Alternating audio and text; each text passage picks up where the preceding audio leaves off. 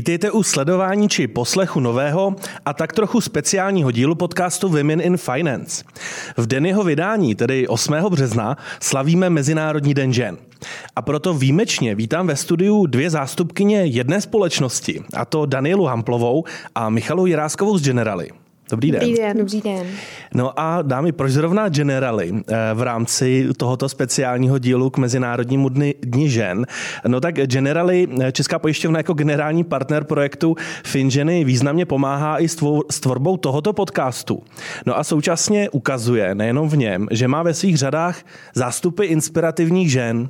A mě by dámy takto na úvod zajímalo, když o vás řeknu, že jste inspirativní, tak jestli s tím vnitřně souhlasíte, nesouhlasíte. Jak to máte? Začali bychom s Danielou. Připadáte tak si inspirativní? Těžká otázka hned ze začátku. Ale mám za sebou teďka 180-kovou eh, zpětnou vazbu od svých podřízených, takže eh, těžko by se mi odpovídalo, ale vzhledem k tomu, že se mi dostala opravdu nedávno a obstála jsem, myslím si, že velmi dobře. Takže věřím tomu, že nějakou inspiraci svým podřízeným a svým kolegům předávám. Michalo, jak to máte vy? A, tak tady tiše závidím, protože já zpětnou vazbu za sebou ještě nemám a, pro ten minulý rok. Každopádně a, já věřím, nebo snažím se být asi nejlepší verzí sama sebe, když se možná bude znít trošku jako kliše a věřím, že to může být pro někoho inspirativní. Je potřeba také dodat pro kontext eh, vaše pozice, respektive eh, v rámci mm, eh, jakých sekcí Generali působíte. Daniela je regionální ředitelka v Generali České distribuci. Ano. A Michala je Risk Governance Manager v Generali CE Holding. A je potřeba říct, že se tady vidíte dneska poprvé. Tak minimálně spojujeme u tohoto stolu dvě inspirativní kolegyně, které se nepotkaly, ale abychom se ještě drželi toho tématu Mezinárodního dne žen. Tak jaký by pro vás byl ten ideální den, ve kterém byste mohli oslavit MDŽ, ale v práci? Jak by vypadal, jak by probíhal, tak abyste skutečně měli pocit, že ten den je něčím slavnostní. Danielo, byly by to 180-kové zpětné vazby? Eh, to asi ne, ale já si myslím, že zrovna zítra budu mít takový podobný den, protože, jak už jste řekl, jsem ředitelkou eh, regionu Zlínsko, nebo nevím, jestli jste řekl Zlínsko, v každém případě eh, mám zrovna zítra poradu se svými pobočkovými kolegyněmi, což jsou ženy, které vedou naše kolegy vlastně na obchodních místech. A můj podporný tým je v podstatě z velké části složen z žen. Je tam, jsou tam čtyři ženy a jeden muž. No a zítra, protože tu poradu máme spolu, tak bude taková jako v hodně ženském flow a těším se, že si to spolu užijeme, když je 8. Takže ideální oslava Mezinárodního dne žen je eh, v, ve víceméně ženském kolektivu hmm. s kolegy porada a budou se řešit jenom příjemné pozitivní věci. Přesně tak. Tak pokud to má být v práci samozřejmě, pokud mimo práci, tak bych asi měla vymyslet něco jiného. Ale na zítřek se zrovna těším, že nám to s holkama vyšlo na MDŽ. Jak to máte vy, Michalo? Je to nějaká eh, velká, komplikovaná věc, na kterou musíte celý den hloubat? Je to třeba to, co by vás bavilo v rámci Mezinárodního dne žen řešit v práci?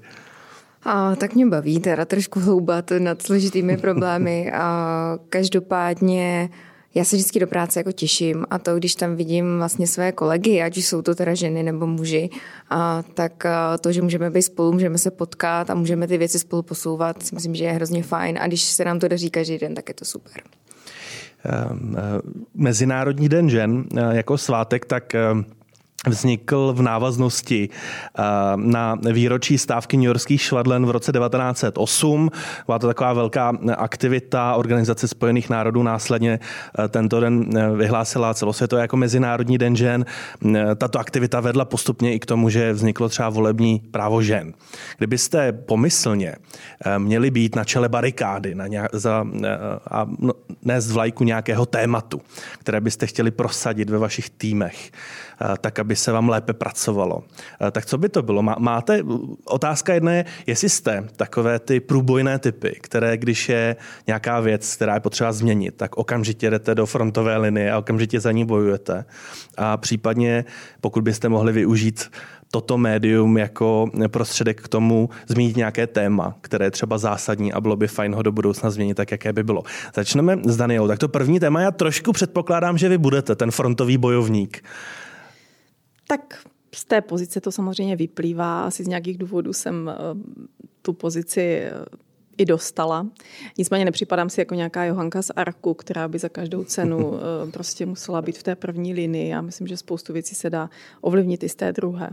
ale, ale co bych chtěla zvednout, tak myslím si, že je důležité, aby, aby ženy zůstávaly ženami, i když jsou na těch mužských pozicích.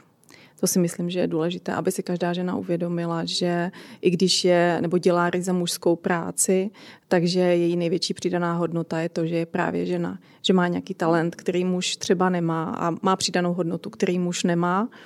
A nemyslím si, že je potřeba, aby žena se stávala mužem. Teď, aby jsme si úplně mm. nenaběhli s těmi mužskými pracemi ano. a ženskými pracemi. Mm. Možná máte na mysli práce, které třeba doposud běžně vykonávali zejména muži. Není to o tom, že by, mm. že by se třeba hovořila vyloženě o nějaké těžké důlní práci. Ne, to jsem nemyslela. Myslela jsem obecně, nevím, tak máme za sebou nedávno volbu prezidenta. Mm. Uh, ucházela se poměrně úspěšně Danuše Nerudová a, a myslím si, že pokud by uspěla, nebo já si možná myslím, že ona jednou i uspěje, mm. tak tak si nemyslím, že je potřeba, aby potom tím, že je prezidentka a v podstatě do téhle doby to byl vždycky muž, aby se stylizovala do toho, že to bude dělat jako chlap. Mm-hmm. Protože si myslím, že její největší přidaná hodnota by byla, kdyby to dělala jako žena. A ještě jenom úplně krátce, myslíte si, že i ve vašem případě, pokud pod sebou máte mm-hmm. vlastně velmi úspěšné obchodníky, že to je třeba trošku i váš klíč k úspěchu, že eh, nad sebou nevidí toho lídra, který nutně by přebíral ty atributy mužského lídra v obchodu, že je to třeba mm. něco, co i je pro vás příznačné? Eh, doufám v to, mm-hmm. že, že je to moje přidaná hodnota, že Um, já teda nejsem tam na té pozici jako by první žena, ani nejsem jediná žena mezi, mezi řediteli. A v dnešní době už to není neobvyklé, ale troufám si říct, že mám v něčem jiný přístup. Uh, není to o tom, že bych byla málo přísná, ale máte jako v rodině s výchovou dětí. Jo? Je tatínek, maminka. Maminka je vždycky jako by ta ze své podstaty hodnější, ale neznamená, že nemůže být taky přísná. Michalo, ono u té oblasti riskuje těžko představitelné to, že byste vzala vlajku a šla byste bojovat do frontové linie za nějaké téma, ale já zase o vás vím, že vy naopak ráda přemýšlíte nad určitými věcmi třeba i trošku dopředu a trošku koncepčně. Tak stane se vám, že narazíte na nějaké téma, které máte aktuální potřebu jít řešit a bojovat za něj, tak aby se třeba vyjasnilo. Jak moc proaktivní můžete být v té vaší profesi? Tak já myslím, že zejména v risk managementu je potřeba trochu předjímat dopředu mm-hmm. a právě předpovídat eh, ty kroky, co se může stát a vyhodnocovat ty možné scénáře a být vždycky na ně připraven. A každopádně téma, když už se bavíme teda k tématu eh, Mezinárodního dne žen, a, a i když to úplně nesouvisí jako s riskem, ale možná trochu jo. Myslím si, že ženy by se asi neměly bát trochu víc jako vystoupit naopak z těch řád a být v té první linii, mm-hmm. protože si myslím, že mají co říct a trochu obecně, já si myslím, že my jako ženy se trošku stahujeme do pozadí, že jsme ty pečovatelky, které dělají ten backup a myslím si, že máme na to být i v té první linii a, a vykřičet ty naše názory. Možná to, kdybychom eh, dali dohromady to, co jste obě dvě řekli, tak to může být eh, eh, nějaké zadání pro další dekády toho postupného vývoje od doby, kdy New Yorkské švadleny museli vůbec protestovat za to, aby třeba mohli mít volební právo eh, do budoucna směrem k tomuto. Ale já bych ještě se vás rád zeptal, on, ten risk je taková velmi specifická oblast a vy už jste naznačila, že vaším úkolem je přemýšlet nad těmi věcmi třeba dopředu. Eh, jak moc těžké je najít tu správnou hranici mezi tím, abych se úplně nedostal do takových, eh, řekněme, fantazijních představ. Mm-hmm. Udržet si trošku kontakt s tou realitou, protože samozřejmě ono vás to může zavést mnoha cestami, pokud začnete přemýšlet o nějaké oblasti, nějakém problému a jak může dopadnout. Určitě. Na jednu stranu si myslím, že to není úplně jako špatně. Mm-hmm. Pojďme si říct, kdo dva roky zpátky čekal, že budeme mít pandemii a kdo čekal, že bude v Evropě válka. Myslím si, že asi jako nikdo z nás, nebo velmi malá množina lidí. A každopádně i tohle je teda důležité vlastně přemýšlet trošku někdy nerealisticky. A můžeme to nazývat třeba Black Swan scenarios, když, když se z toho podíváme na to z toho riskarského pohledu, ale A samozřejmě uh, víc asi pohybem v nějakých reálnějších scénářích, to nám pomáhá nějaká pravděpodobnost a, a, a taky nějaký to reálný bytí, komunikace s experty, proto aby jsme vlastně lépe stanovovali, co se může stát a byli na to připraveni. Vy obě dvě máte v zásadě velmi odlišné profese. U Daniele je to zejména o práci s lidmi, u Michaly je to zejména o práci s daty jestli je možné to takto říct. Jak se to vemem? Uh, protože mým oborem jsou vlastně nefinanční rizika, zejména ta operační mm-hmm. rizika. A tím, že operační rizika jsou, řekněme, relativně mladá oblast a ta datová základna operačních rizik není zas tak silná, tak je vlastně velkou částí mé práce je komunikovat právě s experty na daná témata, protože nám chybí ta datová základna. Takže u nás je to tak trošku půl na půl ale současně každý tým lídr musí být i tak trošku riskař. Musí předjímat určité problémy eh, v rámci svých týmů a na to na té lidské rovině. Tak to určitě mohu potvrdit. My, my samozřejmě, mým hlavním kolem práce s lidmi, ale samozřejmě i práci s daty o, o výkonech těch lidí. Že jo? Bavíme se tady o obchodní, o obchodní sféře, o obchodní činnosti. A tam samozřejmě nebýt eh, oddělení nebo prostě řekla bych, nadstaveb, které, ve kterých pracuje třeba tady Michala, tak bychom mi tu práci v tom terénu, nebo jak já říkám, tam venku, mimo ty centrální týmy, nemohli dělat tak dobře, jak ji teďka děláme. Eh, pro mě, co se týká eh, toho risk managementu, je to především ten pohled na tu personální politiku v podstatě v tom regionu, protože um, taky nikdo netušil, že budou tamhle kroupy a, a, a tornádo a tyhle ty věci. To jsou věci, které se opravdu předpovídat nedají, nicméně riskaři s nimi pracovat musí. Já musím pracovat už potom s tím, co v tom terénu, jak se s tím poradíme, aby, aby byl klient spokojen. A co se týká takových těch predikcí, tak tam já extra pracuji s tím, jak se mě vyvíjí ten tým, jak ve věku, jak ve výkonu, jak v té motivaci. Musíte pořád počítat s tím, že, že se někdo rozhodne, že chce třeba dělat něco jiného, nebo že já se rozhodnu. a jo, tohle to je asi ta práce, hmm. se kterou já musím pořád jakoby dopředu uh, se zabývat, jak to bude za půl roku, jak to bude za rok. Uh, je to důležité. Vy obě dvě potřebujete pro skvělý výkon svých profesí mít mnoho dovedností, které musíte kombinovat. V čem si myslíte, že jste nejlépe nadané pro to, co děláte? A začali bychom s Michalou. Pane jo, to je těžká otázka. V čem jsem nejlépe nadaná? Kdyby někdo si řekl, chtěl bych dělat risk governance, manažera, manažerku a mám nějakou vlastnost, Eh, která je proto úplně ideální a zrovna eh, vy také oplýváte? Tak myslím si, že je to nějaké kritické myšlení. Mm-hmm. A nějaký jako koncepční přístup, umět se na věci podívat z toho uh, big picture, řekněme, a, a skládat tu skládačku dohromady a, a umět vlastně ty kousky jako pospojovat. To si myslím, že v té riskařské roli, zejména za oblast těch nefinančních rizik, je hrozně důležitá věc. A je to něco, co prostě musíte v sobě mít, anebo se to dá naučit? Protože kritické myšlení se dá svým způsobem naučit. Myslím si, že do určité míry. Samozřejmě pokud to máte nějaké předpoklady, nějaký jako talent, tak vám to bude asi líp a, a řekněme tak nějak jako samovolně a budete se v tom cítit víc přirozeně. Ale myslím si, že do značné míry se to dá určitě naučit. Danielo, tak jak je to u vás? Michala zmínila ty talenty. Já si myslím, že je důležité, aby člověk pracoval se svými talenty.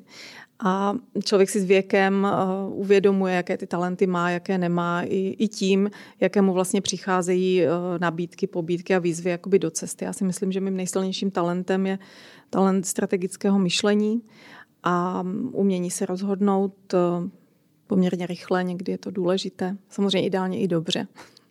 No a pokud člověk eh, nějakým způsobem má ten strategický talent, eh, umí, umí se prosadit, se rozhodnout, tak potom je samozřejmě taky důležité realizovat ty věci.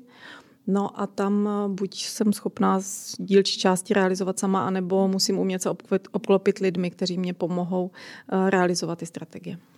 Když jste zmínila tu schopnost se rychle rozhodnout, to je příznačné pro vás obě dvě.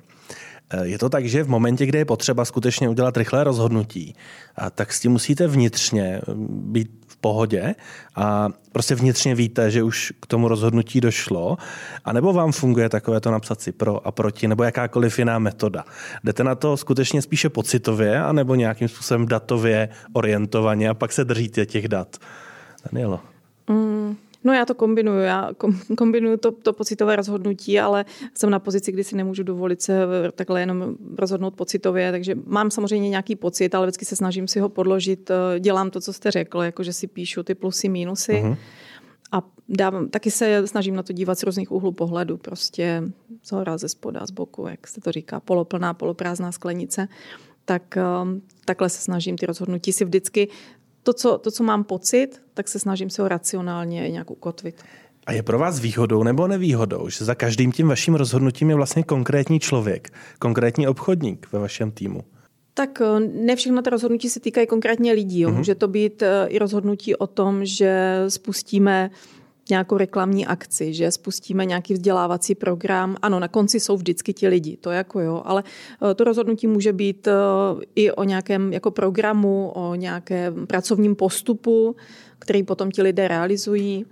A jo, tak samozřejmě je to výhoda, že každý člověk dělá práci, ze které vidí ten výsledek. Jo, to, to je proto v podstatě pracujeme, že, že vidíme něco, co se povedlo. Někdy jsou to ty řádky sloupce, že jo, v těch excelovských tabulkách. A, a i z toho máte někdy radost? A, jo, samozřejmě, že z toho se taky raduju, ale a vždycky si říkám, když už je to teda v zelených číslech, jo, je to prostě uh, fajn, daří se, tak aby, aby to ti lidé cítili, aby věděli, že je to jejich zásluha, že jim se vlastně díky tomu líp daří. Aby věděli prostě uh, to, i to svoje proč.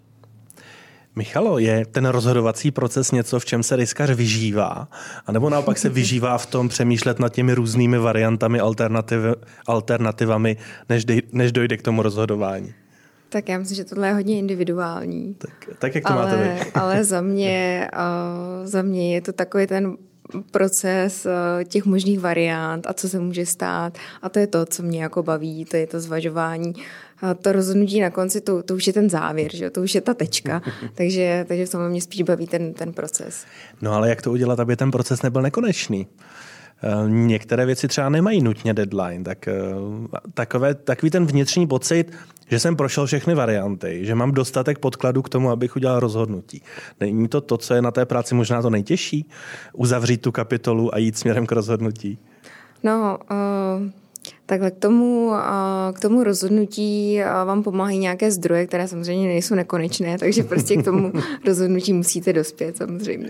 No jenom krátce, ten váš rozhodovací proces eh, funguje čistě na základě rád, nebo tam potřebujete mít i trošku toho vnitřního přesvědčení, že tohle je ta správná cesta? Uh, no takhle, v mý roli uh, primárně tam musí mít tu silnou argumentační základnu, hmm. že uh, to, kterou cestou se vydáváme, dává opravdu jako smysl. A na druhou stranu, jak už jsem zmínila, ta, ta oblast nefinančních rizik, no, operačních rizik není zas tak datově jako podpořená, takže, takže se často jako spoleháme i na expertní úsudek těch opravdu expertů. Mm-hmm. Takže tam to trochu nevím, jestli to můžu takhle říct, ale jestli tam to možná trochu zavání tou pocitovkou občas, a, ale, ale samozřejmě snažíme se mít vždycky ty pevné argumenty pro to, jak jednáme a že je to správně. Vy kromě řízení rizik v Česku máte na starosti také supervizi v celém regionu CEE. Tak kdybyste měla vybrat zemi, kromě Česka samozřejmě, která, je, která vás baví, kde jste vždycky ráda, že můžete v té dané zemi něco aktuálně řešit? Tak já musím říct, že eh, teda všichni kolegové ze CE regionu jsou super. A, a, a jsem moc ráda, že s nimi můžu pracovat. A kdybych teda měla zmínit jednu, jednu konkrétní zemi, tak eh, mě asi první napadne eh, Bulharsko a kolegové z Bulharska, protože jsou hodně proaktivní a mají spoustu jako nápadů, jak ten risk management a vůbec aktivity a, a projekty, které dělají, posouvat. Takže, takže to mě to vždycky hodně baví. Super, takže když je e-mail z Bulharska, tak máte radost. um, no a Danielo, u vás, eh, kdybyste měla vybrat nějaký kraj, Česku, kromě Zlínského, který vy vedete a jste v této vaší snaze velmi inspirativní pro ostatní, tak naopak nějaký kraj, který třeba vás osobně inspiruje. Že se vám líbí, že něco dělají tak, že byste to ráda přejela, anebo už jste to přejali a úspěšně vám to funguje. Mm-hmm. Pojďte pochválit nějaký jeden, Jejde, který vás první já, napadne. To já prostě musím strašně přemýšlet. Nás je 15 vlastně regionů, 15 mých milých kolegů regionálních ředitelů a teďka vybrat jednoho a teď se s ním v pátek potkám, tak, tak, to, bude, tak to bude těžký. Uh, nevím, tak můžu říct aspoň tři. Tak jo. uh, tak úplně naposledy jsem převzala takový diskuzní model eh, na jednu vzdělávací platformu od kolegy eh, z Moravskosleského regionu, eh, se kterým jsem i ve svých začátcích v pozici hodně věcí konzultovala, takže to bych chtěla vyzvednout. Určitě mě inspiruje i přístup mojí kolegyně ředitelky na, tady na Praze, na regionu v Praze, a určitě liberecký region, protože ten je mezi námi 15 nejlepší, takže člověk by se měl učit od těch nejlepších. Takže tyhle tři. A samozřejmě ty ostatní jsou a ty také skvělí. Jejda, a, vše, všechny, takže, všechny je miluju. máte, to, máte to úplně vyřešeno a v pátek se nemusíte ničeho bát. Dámy, my už jsme probrali, eh, jaké vaše vlastnosti jsou úplně ideální pro tu pozici, kterou děláte které naopak byste si ještě rádi třeba dotáhli, dopilovali, eh, tak aby se vám vaše pozice dělaly ještě snáze. Eh, měli jsme tu pozitivní stránku, teď tu takovou lehce negativní, ale samozřejmě to nemá, ne, nemá mít žádné negativní vyznění, ale předpokládám i vzhledem k tomu, co jste zmiňovala třeba Danielo na začátku ohledně zpětné vazby, že patříte k těm typům manažerek, které se neustále snaží zdokonalovat. Tak na čem se pracuje nyní, Michalo? Tak u mě je asi velké téma, řekla bych trošku důslednost, protože řekněme, že u nás se schází velké množství jako témat, a kterým, se, kterým se věnujeme. A možná musím říct, že to téma občas opouštíme o trošku dřív, a než, než bychom jako chtěli, protože musíme zase řešit něco jako jiného s nějakou větší prioritou. Takže a, moje tak jako přání pro letošní rok je být trochu víc jako důslední a řekněme i být víc, řekněme, vidět v té firmě, a aby se více šířila nějaká ta awareness, to povědomí o těch rizicích a o tom, co se vlastně všechno vlastně u nás děje a aby to jako převzala i, te, i ta firma a trošku s tím víc jako žila. Teď už jste tento závazek řekla do mediálního prostoru, takže teď už, ho, teď už ho musíte dodržet. Jak to má Daniela?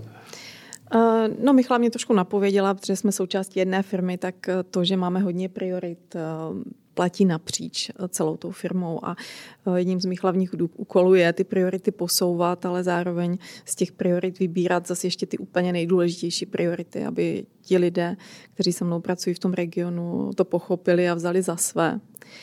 Takže tam já asi vidím eh, u sebe největší prostor v tom, abych vždycky zvolila tu správnou prioritu a abych jim to co nejlíp uměla přiblížit, aby, aby jsme společně šli jedním směrem, protože to je to, co je cíl a co nás všechny jakoby posílí. Takže v tomhle tom bych chtěla eh, se v letošním roce zase ještě zlepšit a mít na ně jakoby víc času, abych měla víc času jim to vysvětlovat. A my, my jsme ještě eh, se vůbec nedostali k tématu toho, jak vy jste si našli ty své současné kariéry. Eh, byly ty vaše kariérní cesty přímočaré? Směřovala jste, Michalo, vždy k tomuto tématu a k tématu risku? A, anebo přeci jenom tam byly určité okliky, které vás dovedly až k té současné pozici? Tak já myslím, že zna u mě teda ta profesní jako historie není zase tak dlouhá, takže tam úplně uh, těch odboček jsem ještě nestihla úplně moc udělat. Každopádně uh, vlastně u mě, já jsem vlastně vystudovala to, co dělám, takže ta cesta byla jako relativně, relativně přímočará. No a máte pocit, že to je výhoda? A nebo třeba cítíte, že to může být někdy nevýhoda? No obojí, obojí. samozřejmě nějaký ten základ z té, z té školy je určitě jako užitečný. Každopádně stejně to reálný gro té práce poznáte opravdu, až když to děláte. A, a, a to vás stejně naučí úplně nejvíc. A může se to lišit firma by firma, takže, a, takže asi stejně ta největší škola je prostě v tom, v tom reálném vlastně provozování těch činností. Um, jak to máte vy? Já, já vím, že vy jste, eh, Danielo, si jste práce v regionu udělala také odbočku i na práci v centrále, v, v tom velkém korporátu, ale mm. možná co bylo ještě předtím, Vždy, Přemýšlím, vždy, kolik máme času. Eh, kolik chceme. Eh, vždy to byla práce v té obchodnické rovině? Ne, ne právě vůbec. Já jsem vystudovala filozofickou fakultu hmm. tlumočnictví a překladatelství, takže jsem celou vysokou školu se i tím velice dobře, musím říct, že živila, a, ale vlastně možná díky tomu jsem už během vysoké školy zjistila, že to tlumočnictví vlastně mě nevyhovuje, že um, mě nebaví jenom jakoby říkat myšlenky cizích lidí, že mám taky nějaké vlastní, takže jsem vlastně po té škole uh, se tomu uh, věnovala velice krátce. A protože už je to nějaký delší čas, tak jsem tehdy využila takovou výzvu, kdy se rozvíjeli personální služby ve formě personálních agentur a vlastně jsem eh, dostala možnost na Moravě založit jednu a potom druhou pobočku personální agentury Axial, kde jsem působila 13 let. Takže já jsem vlastně z té filozofické fakulty skočila do, do HR, dá se říct. No a předtím, než jsem eh, před 12 lety eh, přišla do České pojišťovny, tehdy, tehdy dnes Generali České, tak jsem vlastně dělala personální poradenství. A protože potom přišla taková ta velká krize sem k nám z Ameriky a už se víc lidí potřebovalo udat, než byla po nich poptávka, tak jsem přemýšlela, kam dál tady z toho agenturního světa.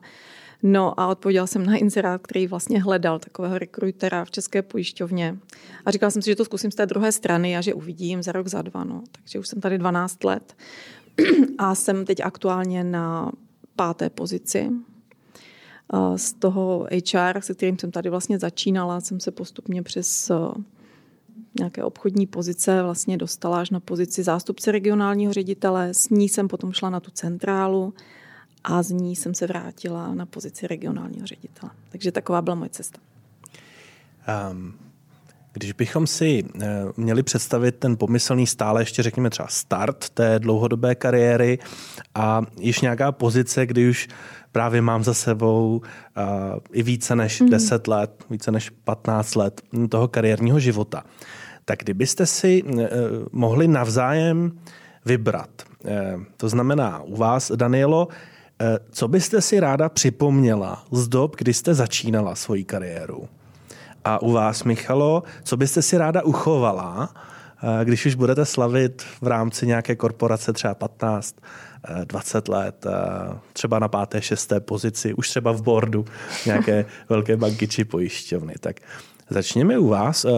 Je něco, co byste si ráda připomněla z dob, kdy jste začínala? A nebo se vám daří třeba ty původní ideály prvotní jako uchovat? No, já se to snažím jako vědomně si to pořád uchovávat vždycky na každé té pozici, kterou jsem řekla za 12 let pátá pozice, takže ono to máte každý dva až tři roky vlastně nějaká změna, což si myslím, že je dobře a protože člověk pořád jakoby se někam posouvá s tím svým kontejnerem, s tím svým stolečkem, s těma svýma šanonama a pořád si říká, co z té minulé pozice vlastně použiju teďka v té nové.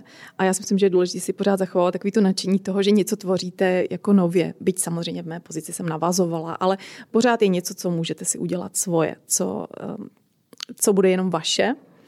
A a to vám dělá radost. A to si myslím, že je důležitý, protože tehdy teď ani nemůžu říct, kolikátým to bylo roce, ale prostě dávno, dávno, když jsme budovali tu personální agenturu, tak to bylo opravdu o tom, že, eh, že jsme přišel klient a my jsme tam měli ty šanony a v nich nic nebylo. Že jo? Prostě tak, takhle se to budovalo. Ale nás to bavilo, dělalo nám to prostě radost. A a první asistentka a první konzultantka, která postupně nastupovala, jak nabývala ta práce, tak to bylo všechno, eh, co vás posouvá. A tohle to všechno si můžete nasimulovat, kdykoliv mm-hmm. někde začínáte a jedno, jestli je vám prostě 30 nebo 40 nebo 50. Takže když přijdeme k vám do kanceláře, jsou tam prázdné šanony, no, aby vám ne. to připomnělo tu dobu. A vždycky My... nějaký nový si koupím.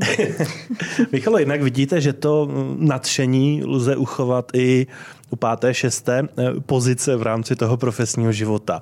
Ale je něco, co byste si třeba vědomě řekla, nebo si říkáte, tohle, co si potřebuju uchovat, abych třeba úplně nebyla semleta korporátními procesy nebo tím, že ta profese se nějakým způsobem vyvíjí mm-hmm. něco svého. Máte něco takového? A mě teda Daniela to vzala úplně jako z pusy, protože první, co mě napadlo, bylo přesně to nadšení.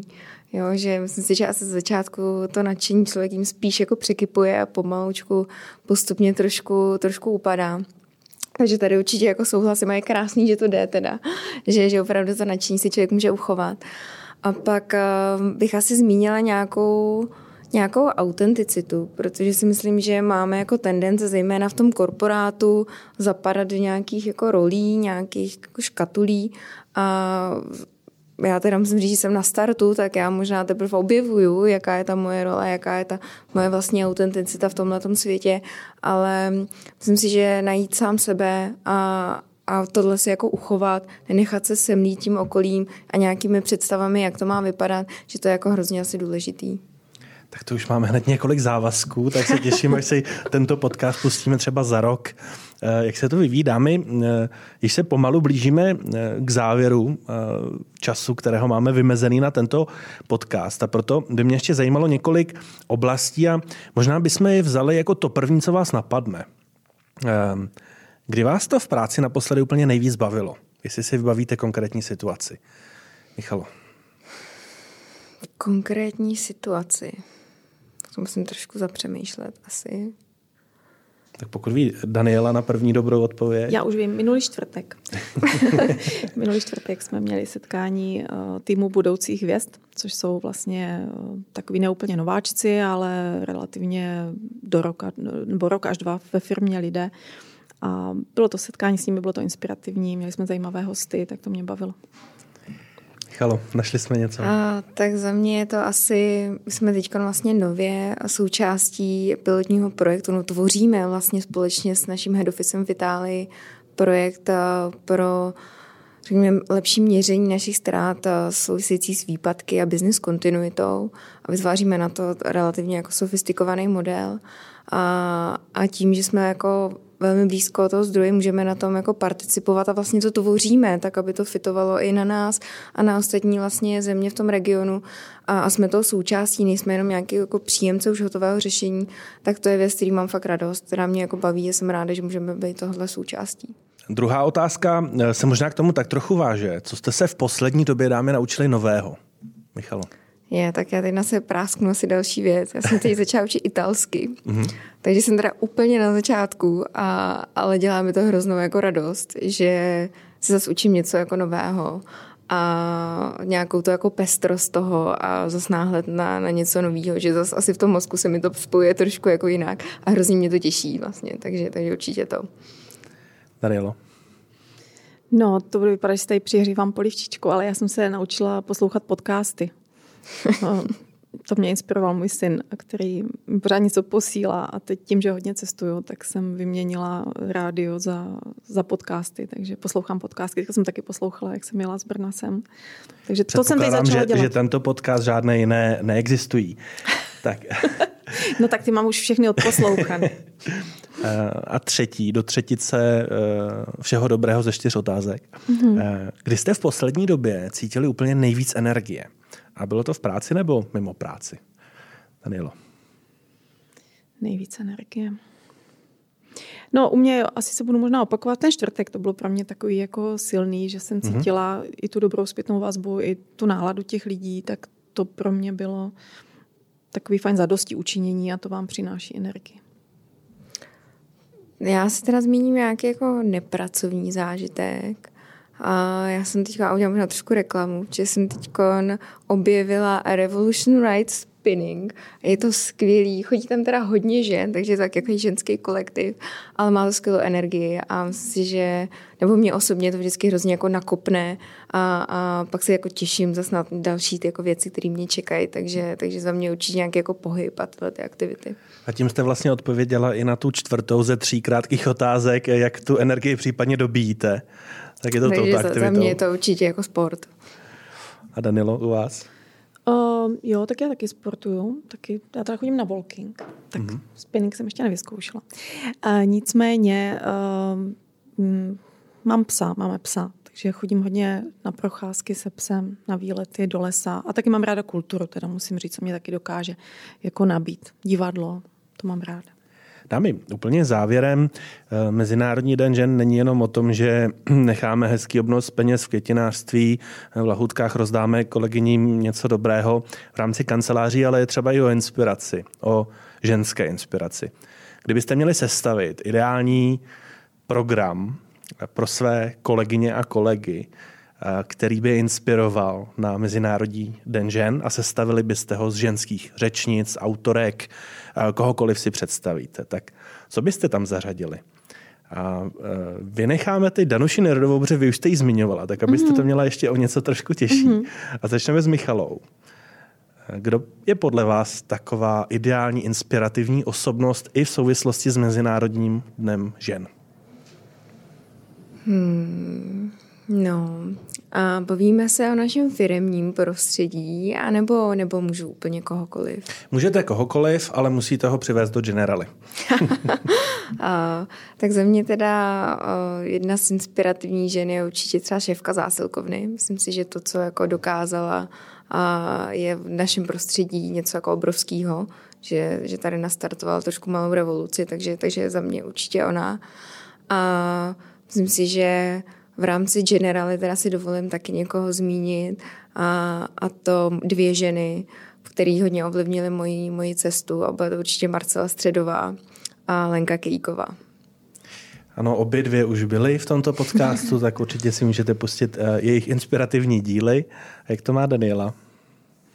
No já přemýšlím, jak bych to jako udělala, jestli by se mi podařilo takhle pozvat uh, někoho z žijících ale kdybych třeba měla udělat nějaký program, nějaké inspirace, i třeba i třeba bohužel teda nežijících mm-hmm. žen, jestli to můžu takhle říct, tak si myslím, že třeba příběhy Coco Chanel nebo Olgy Havlové nebo královny Alžběty II. To jsou, to jsou příběhy jako silných žen, který nemůžeme přivést, ale můžeme se k jejich odkazu nějakým způsobem třeba vrátit nebo něco by se asi dalo na to téma vymyslet, takže bych třeba možná vymyslela něco takového, protože uh, určitě souhlasím s tím, co říkala Michala a je fajn, že máme dneska možnost si tady o těch ženách spoustu přečíst i třeba je poslechnout.